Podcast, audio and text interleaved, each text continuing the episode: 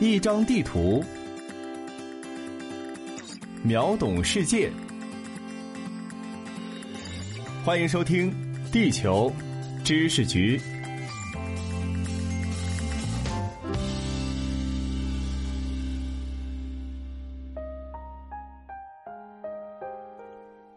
各位听众，你们好，我是零零二号地球观察员海峰。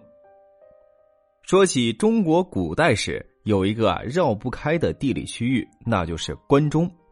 这作为关中地区的精华核心所在呢，西安自然也就成为了串联中国历史记忆的一座名城。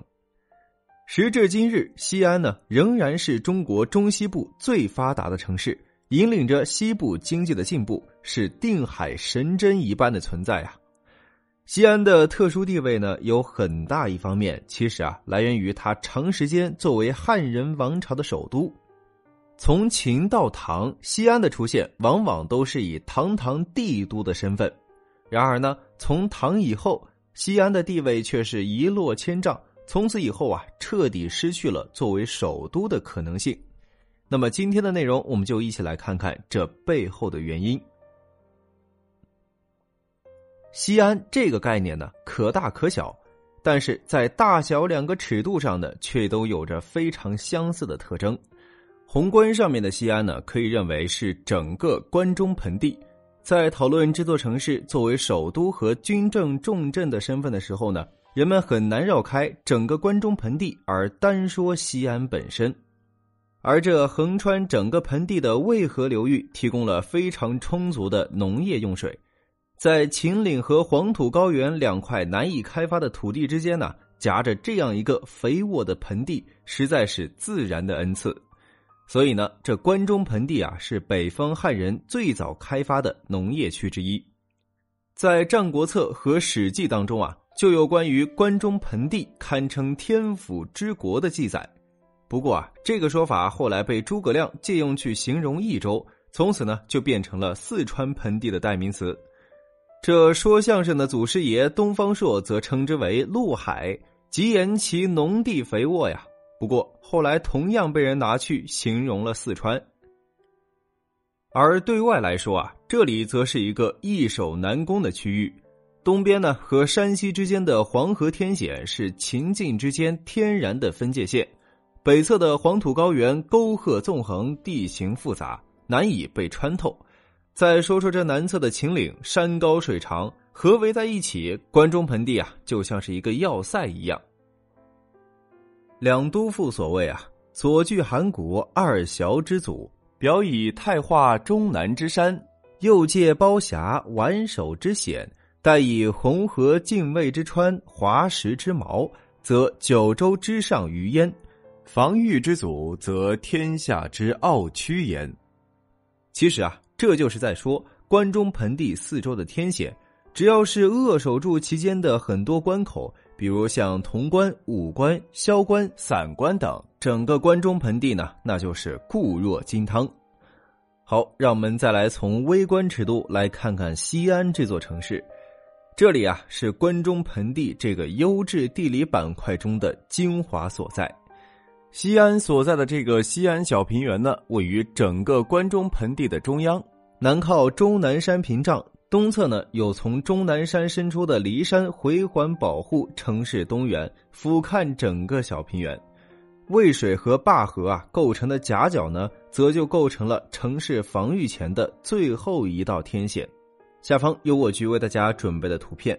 从这个防守的角度来看，西安的周边也正好是防御关中平原的最后一层防线。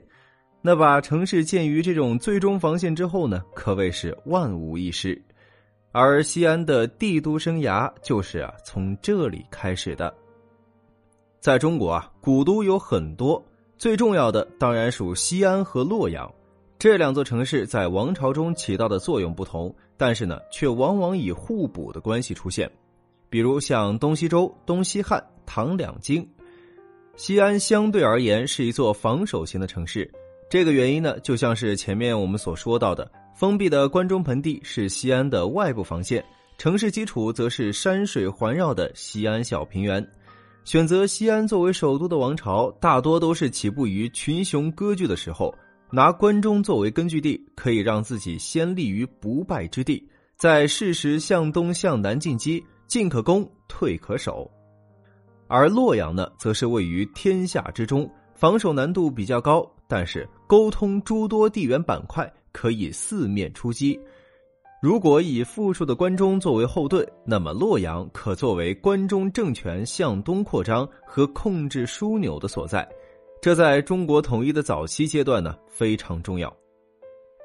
在打天下的年代啊，西安和洛阳之间是完美的互补关系。但是呢，王朝在完成统一大业之后呢，西安作为首都的优必要性呢就有所下降了。这主要是因为啊，西安和东部的距离有点远了。而西安和洛阳的道路距离啊，大概在三百五十公里左右。即使是按照现代强行军每天五十公里的标准，也得走个一周才能到达。这漫长的距离和时间，并不利于西安对东方事务的控制。比如，以关中作为根据地的西汉政权，在统一天下之后呢，却要不断的通过洛阳对东方的异姓诸侯施加影响。从汉高祖五年移都关中到十二年四月驾崩，七年间，刘邦曾经七次亲临洛阳。凡是涉及到歼灭异姓王、分封同姓诸侯、封赏功臣等等事宜，多数啊都是在洛阳进行的。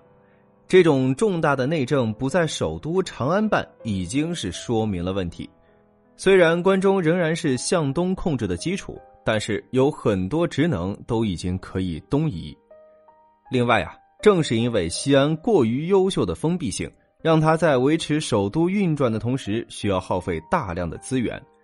尽管关中地区本身就是优质的产粮区，但是在首都庞大的人口面前啊，这点粮食根本就不够吃啊。关中盆地向东的出口狭长而窄小，从东方水路运粮食进入这个盆地啊，还要经过险峻的三门峡。这是一个长期困扰汉唐王朝的问题。如果这关中受灾，或者是生产力下降，这个时候呢，来自东方的补给就显得至关重要。而且啊，这还不算在西域维持统治所需的资源。在王朝强盛的年代啊，维持这种运输的费用还可以接受。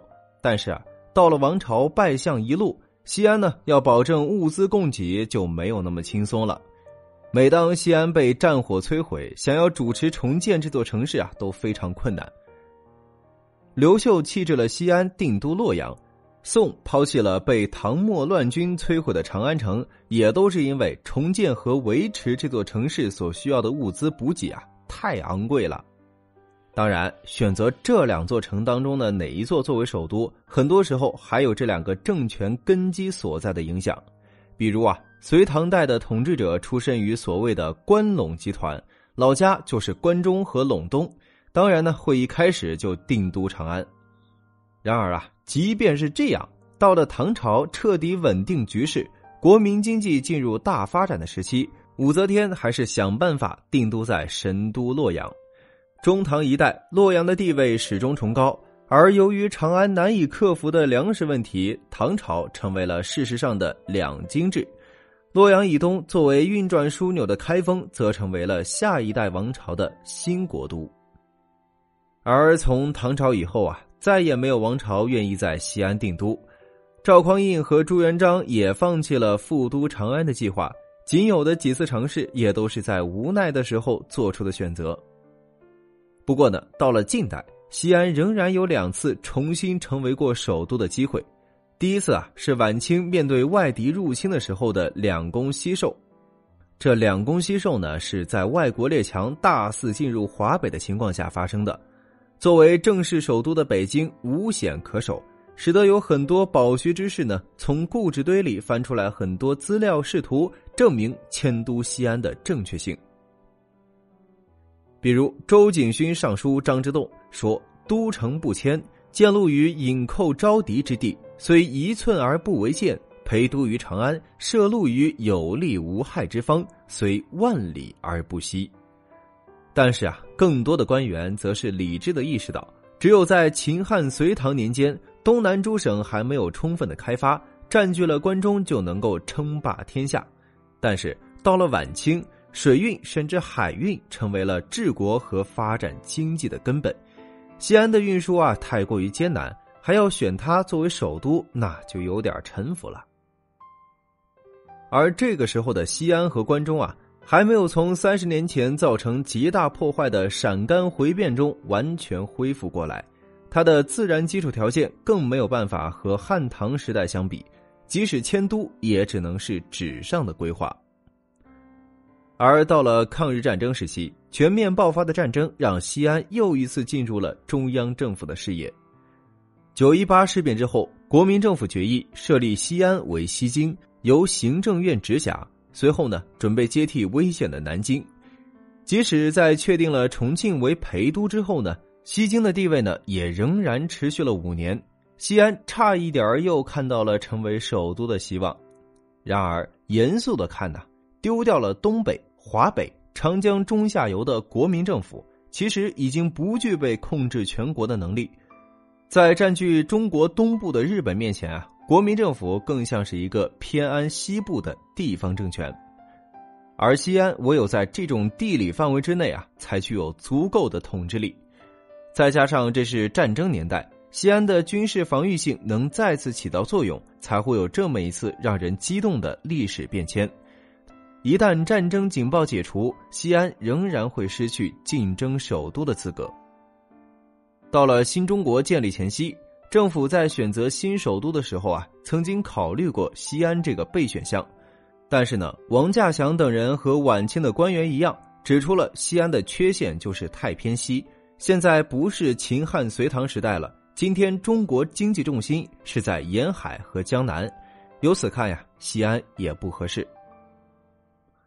不过呢，作为西北最有势力的城市，西安在作为区域中心城市方面仍然做得很好。尤其啊，是在新中国刚刚建立、立足未稳的年代，西安其实一直都是一座隐形的陪都。为了防备国民党反扑和美国干预，中央政府呢一直对西安投入重金建设，把很多苏联援建设施啊都放在了西安，建立了西安的工业基础。而在这个时期啊，搬迁和新建的西安高校也非常多，给西安留下了北方第二强的人才储备库，这可让旁边其他的河南古都羡慕坏了。